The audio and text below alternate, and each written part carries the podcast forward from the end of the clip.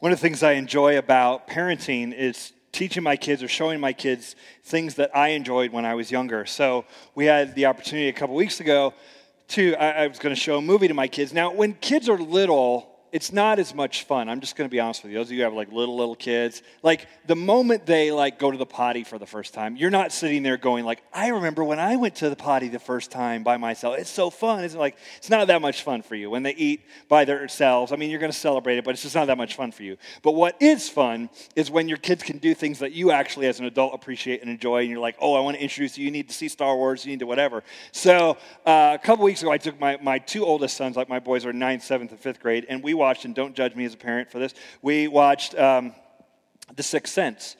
Have you all seen The Sixth Sense? Awesome, right? And I'm like watching this movie, and I'm like, oh man, The Sixth Sense. And, and I hadn't seen it in almost 20 years or whatever. And I'm like, oh, like the end of this movie is amazing. And they're about to find out. And as we're watching it, I'm like looking at all the little moments that lead up to the big reveal at the end because I know it's coming. They don't know it's coming. And then finally it happens at the end of the movie, you know, like right there at the end, it's like, Bruce Willis is actually dead, y'all. And they're like, what? And it's like, I know. Isn't this great? And it was like so fun. We like had this moment. And I was like, yeah, you remember the thing with the ring when he was talking to her? And it's like, oh yeah, he's actually been dead all along. It's like so awesome, this moment I guess I should say at this point, spoiler alert, at the end of Sixth Sense, Bruce Willis is dead. But I also think that that movie's like 20 years old or something, and there's like a statute of limitations on how long you have to say spoiler alert before you spoil it for someone. If you haven't seen Sixth Sense in 2017, that is your problem. That is not my problem for ruining that movie. It's not like I'm ruining other movies for you, like, you know, Han Solo dies, you should know that. Uh, what? Uh, Bella chooses Edward. Uh, I don't know if you knew that. Um, I had to Google that and figure that out. But, um, but the, the, we, we say often, we say spoiler alert when we want to ruin, when we're going to ruin the end of whatever the thing is that maybe someone hasn't seen before. And I thought about that in, in, relation to our topic today because I want to talk about when you, what happens when you die. And today's going to be like a spoiler alert, or several spoiler alerts that I want to give you from the scripture about what happens when you die. Because uh, death is coming for all of us. It, it's, a, it's a certainty. You will die. And that's been going on for, you know, millennia and just the, throughout human history, people have been dying. And uh, it's not something we think about a lot. It's not something we want to think about a lot. It's not something we talk about. It's the kind of thing we whisper when people die. We say, oh, they, they passed away. And we don't, we don't like to talk about this idea that there's this transition, that something's going where you're no longer going to be here and that something else is coming. What happens in that moment. I want to give you some of the best stuff I can uh, out of Scripture about what happens when you die. And, and to, to set that up, uh, I want to give you kind of, there, there's several different worldviews because, because yes, people have been dying forever, and so people have developed systems and, and, views of thought about what, what happens there. And there's several worldviews that kind of handle death, death differently. If you look at Eastern meditation or Eastern, uh, Eastern religions and worldviews, you've got like um, Hinduism and Buddhism, and, and both of them have, uh, to some level, this, this karma idea that the good things you do or the bad things you do in life accumulates karma. And when you die, uh, in, in, Hinduism, you reincarnate. You come back as another person, either a higher or a lower level of sort of evolved. And if you've done really well, your karma gets paid back. You come back as a king, or if you've been terrible to people, you come back as a thief, or something like that. Uh, so there's this karma idea that when you die, you're going to be reborn again as something else. Buddhism is similar. There's about six different places you can go when you die as a Buddhist. There is a heaven and a hell, and then there's the, the realm of human beings. It's like Game of Thrones. There's like multiple realms all coming together. Winter is coming. You're Buddhist. Don't worry about it. It'll be fine. Um, so that, that's sort of, there's a, a Buddhist view there. And, and I've heard Christians mention karma. And I'm always like, you don't get to say karma, Christian folks. That's not a thing for Christians. That's actually an Eastern thing. It's not, oh, karma's going to get you, blah, blah, blah. It's, that's, not how we, we don't, that's not how we roll. Um, so there's, there's that. In Islam, uh, there's an idea that you basically accumulate merit, that you do well and Allah will be pleased with you. And there's some verses in the Quran ar- around this. I actually saw this when I was in, when I was in Turkey, which is a 99% Muslim country. I was there earlier this year. And we went, and went to a mosque, and you know, there's people that'll come into mosque a couple times a day and they'll, they'll have prayers. And, and I asked someone more local there, I said, How come, like, not everybody goes to mosque for prayer? How come only some people go? Like, why do those people go and other people don't go? And the answer I got back was basically like, Well, it just depends on, like, how good they've been lately. If they've been bad, they go to mosque a little more often to sort of accumulate merit. And I was like, well, this is, this is almost like, reminds me of like things I've heard about Catholicism or something of like, no, we're going to earn this, we're going to work towards these things, right? And so I was like, that's an interesting idea. There's this idea that Allah is sort of weighing your life on this cosmic scale, and if you've done enough good versus the bad, then you're in, and you're in paradise. So that's what happens when you die. You're going to go to paradise, and, and it's because you've done more good things than bad things. Uh, so there's that idea. And then there is Uh, what is actually, I think, in the Western world, a very popular idea, and I would say it's atheist, but it's not necessarily atheist. Let's just call it like a secular humanist worldview that a lot of people hold to, whether they admit it or not, but it's very sort of scientific, and it basically says this look, when you die, nothing happens. All brain activity stops, they place you in the ground, and it's over. There's no more you. You were here, we enjoyed you, we have memories of you, but you are gone, period, finished. It's over. There's nothing that happens after this life. And I thought, that's, that makes logical sense to me. If you're going to just study what we can observe, the sight, smell, touch, you know, the senses, if we just study what's observable, we can observe that when you die, it all kind of stops. That, I, that makes sense. But if you think about it, it's a bit depressing, isn't it? That view of the world. In, in fact, uh, a, a, writer named Damon Linker wrote uh, an article a couple years ago, and the article was called Where Are the Honest Atheists? Where are the honest atheists? And he, and he said this, uh, and I want to put it up on the screen. He says this If atheism is true, it is far from being good news. Learning that we're alone in the universe, that no one hears or answers our prayers, that humanity is entirely the product of random events, that we have no more intrinsic dignity than non human and even non animate clumps of matter, that we face certain annihilation on death, that our sufferings are ultimately pointless, that our lives and loves do not at all matter in a larger sense, that those who commit horrific evils and elude human punishment get away with their crimes scot free, all of this and much more is utterly tragic. You think? It's tragic, that view of the world. It's hopeless for all the reasons he names and more. It is a hopeless view of our future and of what happens when you die. Now, just because it's hopeless doesn't mean it's not true. It may be the way things are. Maybe you die and you're snuffed out and it's over and that is just the end. But I choose to believe in something that's got more hope attached to it. That there's something greater going on, and I get little hints and little whispers of a greater world, of something else happening besides the physical and, and the things that we can observe in, in, in the here and now. And so I want to I wanna talk to you about the Christian worldview and where we see it in the scripture about what happens when we die. And, and to do this, I'm going to give you some spoiler alerts, okay? I'm going to ruin the end for you a little bit uh, uh, about what happens when we die, and hopefully it's helpful for us. And, and to do that, I want to look at what the Apostle Paul said. Uh, Paul wrote a letter to the church in Corinth. The letter's called Corinthians. There's two of them. In 2 Corinthians chapter 5, he talks a little bit about um, what happens when we die, and I want you to see it. He says, he says this, we'll put up on the screen starting with verse 1. For we know that if the tent, that is our earthly home, is destroyed, we have a building from God, a house not made with hands, eternal in the heavens. For in this tent we groan, longing to put on our heavenly dwelling. If indeed by putting it on we may not be found naked. For while we are still in this tent, we groan, being burdened, not that we would be unclothed, but that we could be further clothed, so that what is mortal may be swallowed up by life. Paul gives us this idea, and, and, part of it is just a reminder of what we started with last week, which is we need heaven because we groan now on earth. Things are not as they should be, and we all have a sense of that, that this world is broken. We get it. And so we need heaven. We want something to be out there that there's a fulfillment where, where the tears are wiped away, where there's no more pain, no more sorrow. And Paul says, Yeah, that's a real thing. We groan for this, we long for it. And, and then he describes.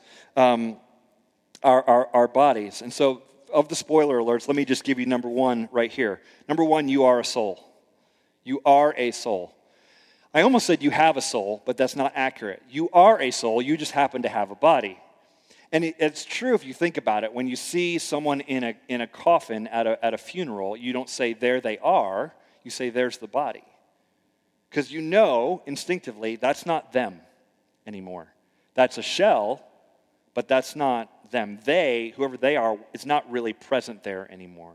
If you lose an arm or you lose a leg, you're still you, right? Because you're not your body. In fact, I read somewhere that uh, every seven to 10 years, all the cells in your body regenerate. So, literally, you're physically not the same person you were 10 years ago. Some of us, it's pretty obvious. We're like, oh, yeah, I'm not, like, I'm definitely not. But that's true. You, so, you're still you, even though the physical, the flesh stuff, all changes. and, and, and sort of regenerates there. So you are a, a, soul. The scripture teaches that the body is the house of the soul. Uh, and Paul likens it in these verses to a tent. Now, let's think about that analogy for a second. How many of you like tent camping, as in you like to set up a tent in the woods, you hang out out there, you build a campfire? How many of you like that stuff? Have you guys ever been to hotels? Because they're way better. you go to bathroom indoors, they're comfortable, you know. But people love tent camping, I get it. And the times I've been, you go out there and you, you set up a tent, and there's that moment where you're setting up the tent, and usually um, there's things about the tent, like if you've had it for a while, like it's missing pieces, there's stuff that's broken, and the zipper's stuck, and uh, like you're missing several tent pegs and you're trying to figure out how the how the thing the rain guard works. There's all these problems and the tent is like broke it's missing pieces. It like sags a little bit because it's not quite right. It smells moldy because the last time you folded it up it was a little bit wet and now it smells moldy. Some of you are like hardcore tent campers are like chris you don't fold up a wet tent. You just don't do that you dirty person. Um, but that's the way it is and paul makes that analogy and says your body's kind of like a tent. It uh, sags in the middle eventually. Uh, pieces don't work quite right anymore. You start losing things. Things are broken. You smell like mold as you get old. Like, that's okay, that part's not true. I don't even know how to make the analogy there. You do not smell like mold as you get older. You smell like roses. Um, just wanted you to know that. Uh, so he makes this analogy, but the idea is this is temporary. No matter how good this is, it's temporary. It's not going to last forever. We're going to exchange that. And there's a future coming where we're going to have a, a, a different body. Uh, because, but it'll still be you because you are a soul. And I'll talk about that different body and some of that stuff next week when we get a little more into the ins and outs of what is heaven like and who's going to be there and how old will we be and those kind of questions we'll look at next week. So let's look at, let's continue on verse 6. So we are always of good courage. We know that while we are at home in the body, we are away from the Lord. Here's spoiler alert number two when you die, you receive reward or punishment. You immediately experience reward or punishment. When you die, you will be present with God, okay? And there's going to be something's going to go on there, reward or punishment wise. Things will start for you. Your sort of eternal destiny will, will start. That's the first step, is that you're with God when you die. Um, now, it's a little confusing in the New Testament, honestly, because the Bible talks about this ultimate end for us. There's a new heaven, there's a new earth. It's described as a physical place, okay? So there's this future where there's a new heaven, new earth. There's a city, um, it's a massive city. There's a river that runs through it. There's this tree that's on either side of the river. There's all these images of what the future looks like. And there's this final judgment, and Satan is cast out, and all the stuff that you read in Revelation. And, and, and you're like, okay, but like let's say that that is like as we count time let's say that's 10,000 years from now that that happens. But if i die in like 20 years where do i go between now and like 20 years from now and like 10,000 years from now? What happens? Like if i'm dead now am I, how am i in this new city if it hasn't come yet? There's lots of ways to think about that. Guys like cs lewis and others will, will suggest that once you die and you're, you're living as a spirit you are out of time so time wouldn't wouldn't make the same sense to you then. And so maybe upon your death, you're to you instantaneously in that 10,000 years from now time or whatever it is. Um, and that's somewhat helpful. Um, but I think potentially the way it works is reward or punishment starts when you die. You are either with God or, or, or then separated from Him. Uh, ultimately, that ends in heaven or hell. We'll talk about that more in the next two weeks. But that starts when you die. You live as spirit until you are given a resurrected body at this final judgment, resurrection, new heaven, new earth, paradise kind of idea. Similar to purgatory, like you might have heard in, in Catholic Church, but not exactly, um, not exactly like that. But that we are uh, separated. Um, from the body. We live on in spirit until we get a new resurrected body. That's my best understanding of, of what happens from the New Testament. It's hard to explain, though, for two reasons.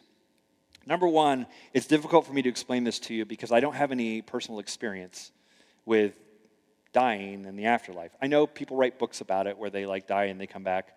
I'm skeptical of those.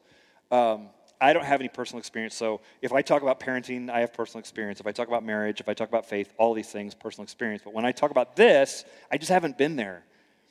So it's difficult to explain. And, and secondly, when you talk about this new heaven, new earth, paradise, all this stuff, um, there's a limitation to language. There's only so many words we have. I remember Chris Rice, uh, um, a, a, musician a couple years ago. He wrote an album, and the, and the album title was about he- an album about heaven, and the, the, album title was like "Smell the Color Nine," and it was like, uh, what? And it was a, it was a way at trying to use language to get to open up new categories in your brain, like what if you could smell colors? What if you could, you know, that kind of thing. Um, I thought that was a cool idea because there are limitations to language. When Paul, who writes Second Corinthians here, wrote the first book to the church at Corinth, First Corinthians, in chapter 15, he describes our resurrected selves and he uses the phrase spiritual body. You will be resurrected in the spiritual body. And that's actually weird in English and in Greek and what he wrote it in. In Greek, you're using two words. One body is soma, and the word for spirit is pneuma. So, soma, pneuma. He's describing your body as spiritual body. In the ancient world, in a Platonic worldview, the Greek Plato philosophy, you've got spirit over here, you've got flesh over here. These two things are very separate.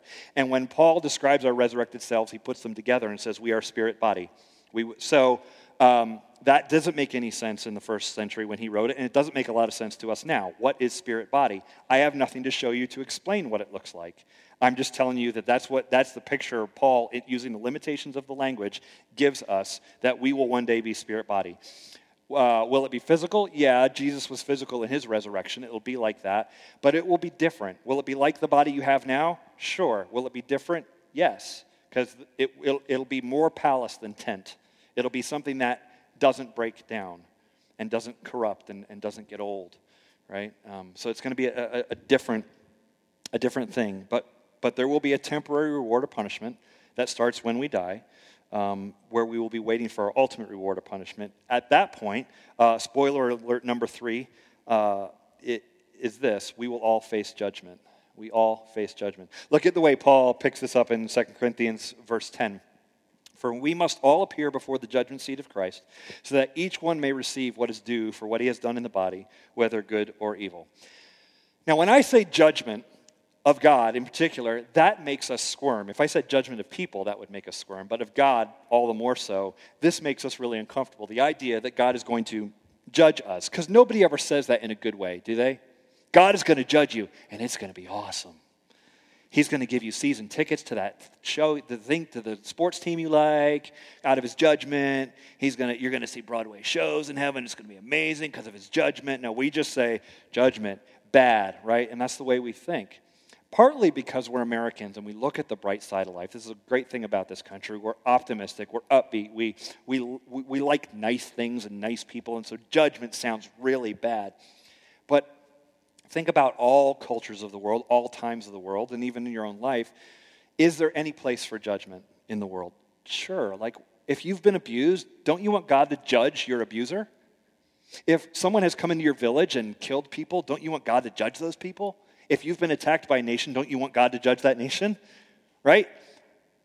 Uh, if you all, all people through all time periods the world can be a dark place, and we want there to be some sort of ultimate justice or judgment for people who have done wrong. We just don't want judgment for us. I'm fine with God judging those people over there, just don't judge me. Because if He judges me, I'm not sure that I would stack up very well. I mean, I want to grade on the curve, and I hope God does. Am I a little better than average? Maybe. I'm nice to people, kind of. I love my wife and kids. I'm not horrible to them. I'm faithful there. I do an honest day's work, blah, blah, blah. Like I could build up my resume for why God should not judge me harshly. But the reality is, I also blow it.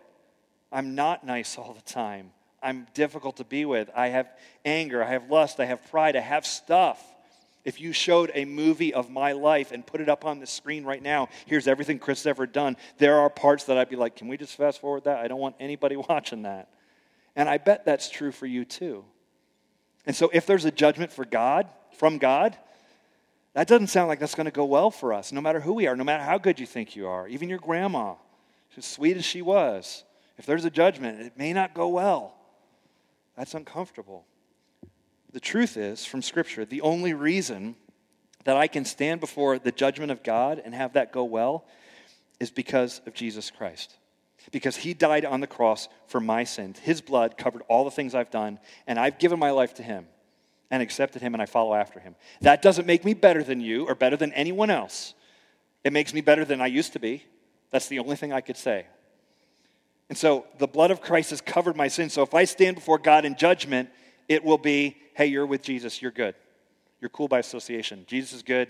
He made you righteous. He's, you're, you're with him, and that's okay. The, the idea in Scripture is that we are adopted. Not we, we are not the natural born children of God. Jesus is. He's the natural born son in the family. Because of his death, and we give our lives to him, we get to be adopted into the family. Isn't that cool? And as getting adopted in, we get all the rights and responsibilities and all the privileges of being a member of the family. That's what Scripture teaches goes on when we give our lives to Christ. And it's not popular to talk about judgment. And we like to think of alternatives to the judgment of God. We're uncomfortable with it. We, we, we don't want to tell people that judgment is coming. In, in fact, we, when we start talking about heaven and hell, that gets super uncomfortable. We start, especially the hell part. Um, and so we, we grab other ideas. There's an idea called universalism, and it's basically like God loves everyone so much that everybody goes to heaven, nobody goes to hell. There's no like dark side, there's no judgment, there's not like God's just going to love everybody and it's going to be good. Um, and I get why people say that, mostly because it's more comfortable to say that. I would prefer to say that to people. Hey, everybody gets a pony, man. Like, don't you want to be the person that tells people that? Like, that's awesome. Who you want to bring great news to everybody. But I can't ignore an entire chunk of scripture that says, no, there is punishment. There, is, there, there are people that are going to walk away from God and don't want to be with God. They don't want Him. They don't want to be in a relationship with Him, and God will give them what they want. That's the reality, and, and, and, and it's, what's, it, it's what's coming. It's what the future holds. There are those who are going to follow after Him and give their lives to Him, and then there are those who um, will not. And, and I know it's uncomfortable, but we need to base our beliefs on this on what is true from Scripture, not about how we feel about it. I want to acknowledge how we feel about it because it, it's tough. But we're going we're gonna choose to believe what, is, what Scripture teaches rather than how I feel about it, you know, good, good or bad. So, um, so we're going to face judgment. What does that mean about how we live now? And this is spoiler alert number four. We are called to live by faith now. Listen to what uh, Paul says right there in the middle of this text in verse 7 uh, of 2 Corinthians 5. For we walk by faith, not by sight. Yes, we are of good courage, and we would rather be away from the body and at home with the Lord. So whether we are at home or away, we make it our aim to please Him. Now, knowing that death is coming, how do we live? Well, we live by faith. That's what the scripture teaches. You live by faith. And, and what does that mean? Well, it, it means that you don't get to live with certainty. You just don't get to have it. God doesn't show up in this spirit and appear to you and speak to you by, by name, usually, sometimes, but not often. God doesn't write in the sky and tell you, you know, Jennifer, you must follow me. And you're like, oh, it's an un- it's, he knew my name and everything. How did he know? Like, it's a perfect, like, there's my sign. We don't get that. You don't get certainty. Part of being a finite human being means you're always going to have doubts. No, Billy Graham has doubts. Every, like, everybody will have doubts. You're going to have this moment of uncertainty. There'll be periods, times in your life where you feel close to God, times in your life when, when you won't. And, and Paul says, Look, we're here now. We'd like to be with God in eternity, but we're here now, and we're going to live by faith. And you have to choose to live by faith now because you don't know how long you have. You don't know when death is coming. You might have 50 more years, you might have 50 more days. We don't know. I've seen enough people die young to, to, to know how fragile life is. Sometimes it's tragically short. Um, we, have no, we have no guarantees. And so you choose to live by faith now, today. Because I don't know if I have next week. I was laying in bed last night. For just a moment, I had this thought of like, I'm 41. What if I'm like well over halfway done? What if I die at 55? What if I die at 70? What if I die at 80? Man, maybe, maybe most of life's behind me at this point. I don't know. I may not be here next week. I'd like to be, but I may not. And so you choose to live by faith now. You don't say, well, when the kids are grown up, I'll get involved with my faith and I'll pursue God and I'll look into that side of life. It's not like it's not like a triathlon. It's not like I'm going to do this thing once I've made my fortune and done my stuff and now I'm going to do this because I'm bored or whatever, right? This is live by faith now. This is what it means to, to, follow, to follow Christ is it, it's a life of, of faith. Um, listen to what Jesus' brother James. Now, James is Jesus' brother, and he believes that Jesus was the Savior of the world. I don't know how you feel about your brother, but I have a brother, and I don't think he's the Savior of the world. And it would be very difficult for anyone to convince me that he's God's own son and the Savior of the world because we grew up together. And yet, that's exactly where James eventually lands is my brother Jesus was the God's Son and the Savior of the world. And listen to what James says about our lives. Come now, you who say, Today or tomorrow we will go into such and such a town and spend a year there and trade and make a profit. Yet you do not know what tomorrow will bring. What is your life? For you are a mist that appears for a little time and then vanishes. James says, Our lives are this. And then we're gone. That's all we've got. You may live 30 years, 50, 80, you may live to 95. But in the grand scheme of eternity, you're just a mist. You were there for a second and then you were gone. That means your kids, if you have them, they're going to remember you. They're going to be sad when you're gone. They're going to say, Oh, dad, mom's gone. Have this place at the table, Thanksgiving. We remember that they used to be there. We pray. They'll think of you often. They'll remember the lessons you taught them. Your grandkids, they'll kind of remember you. They'll remember growing up with you and what you were like as a, they'll mostly relate to you as, an old, as a child relates to an old person. And they'll, okay, so they'll, they'll, oh yeah, grandpa. But past that one generation, you're going to be the name on a genealogy tree somewhere. Your Facebook profile will probably live forever, so there's that. Um, but generally speaking, after that, it's going to be like you weren't even here. Like people aren't going to remember you. Uh, there's a depressing thought. Or at least, it would be a depressing thought if we believe that this is all we have. But if you believe, as Scripture teaches, that there's more, then it doesn't matter so much what happened in the 50, 60, 80 years here because we're living for the greater thing. We're, living, we're playing the long game here. And we know that there's hope. We know there's a future. The famous evangelist Dwight L. Moody in the late 1800s, he said this. He said, Someday you will read in the papers, D.L. Moody of East Northfield is dead. Don't you believe a word of it. At that moment, I shall be more alive than I am now. I shall have gone up higher, that is all, out of this old clay tenement into a house that is immortal, a body that death cannot touch, that sin cannot taint, a body fashioned like unto his glorious body. I was born of the flesh in 1837. I was born of the spirit in 1856. That which is born of the flesh may die, that which is born of the spirit will live forever. It's a great reminder. He gave his life to Christ and he says, Look, gonna, it's going to sound like I'm dead, but I'm not. I'll actually be more alive then than ever before. And if you have given your life to Christ, that's going to be true of you too. So, first application if you have not given your life to Christ, if you've not been baptized into Him, made a decision to follow after Jesus, um, do that today. Say, hey, I'm in. I want to follow Jesus. We have a connection card that you got when you came in. You can write baptism on there. You can check the box and say, hey, I want to talk about baptism. We can go out and, uh, and have conversation with you, and you can follow after him and, and be on that road for eternity with him. Now, if you have given your life to Christ, we're called to live by faith. That's what we're doing here and now. What does it look like to live by faith practically? Well, just brainstorm a couple ideas. Let's talk money. Living by faith when you have money means you spend your money in a way that honors God. You give money away and you don't spend every dollar on yourself. You look at your finances and you say, I'm going to give a portion away. I'm going to give generously, intentionally, sacrificially to honor God, to church, to causes that, that, that um, are, are, aligned with my faith. Um, I'm going to give money away and I'm going to trust, live by faith. I'm going to trust that God's going to take care of me, that I don't need to eat all that I, that I have, that I'm, that I'm going to save some for others and give, and give away. That's a trust thing, that's a faith thing. Faith says, hey, uh, I'm not going to compromise when I'm dating. I'm, I'm, dating someone, yeah, I love Jesus. This person doesn't love Jesus. We might get married. Faith says, and trust says, uh, I'm going to trust God to bring along the right person for me and, and maybe not go down this road with this other person because they don't believe, they don't, they don't have faith, and, and I don't want to you know, connect myself to a person for the long term who doesn't share this important part of my life. And I'm going to trust God that He's going to make this work out no matter what. Um, faith and, and living by faith and trust um, means when there's a downturn at work and, and the, the economy's bad and you get laid off, you're going to choose to choose hope. You're going to say, Look, um, I, I'm going to choose hope here. And I'm going to follow God and that He's got this and He's going to take care of me and it's going to be okay.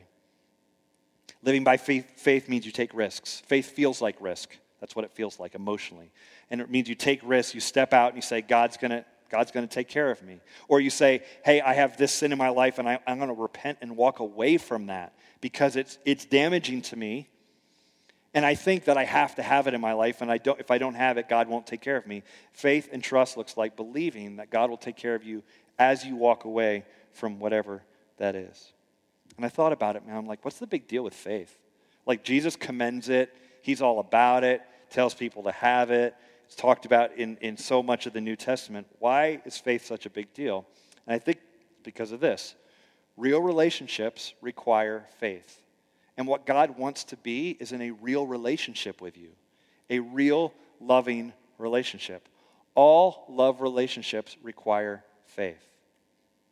The simplest example I can give you my wife, she loves me, but I believe that on faith. Now, I have reasons to believe it. I have a history with her. I see how she's behaved towards me. But I don't know if she would leave one day or she might walk away or, or do something that isn't for me or our family or whatever. But I believe it and I trust it on faith I, because that's what a loving relationship is. You never get certainty with things, you always are going to have a little piece of doubt. And God desires to be in a real relationship with us, which means we never are going to have complete certainty, I, I think, on, on this side of eternity. So we choose to live by faith. And I don't know what the next step is for you, where, where you need to test that or, or push that, um, or what God's calling you.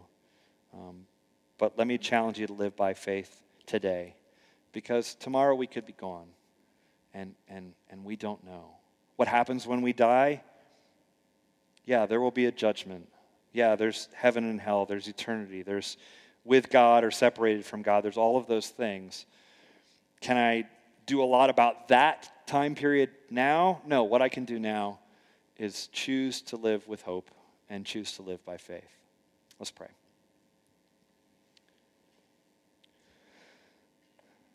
Lord, um, living by faith is easy to talk about, it's difficult in the moment to do. And so I pray you pour your courage into us that we will choose to live by faith in all that we do um, and, and that we will take risks that are designed to honor you and that are aimed at you. God, I thank you for the hope of eternity, the hope of heaven. And I pray that um, we are able to really dial into it in this series and, and know um, what you have for us. In Jesus' name we pray. Amen.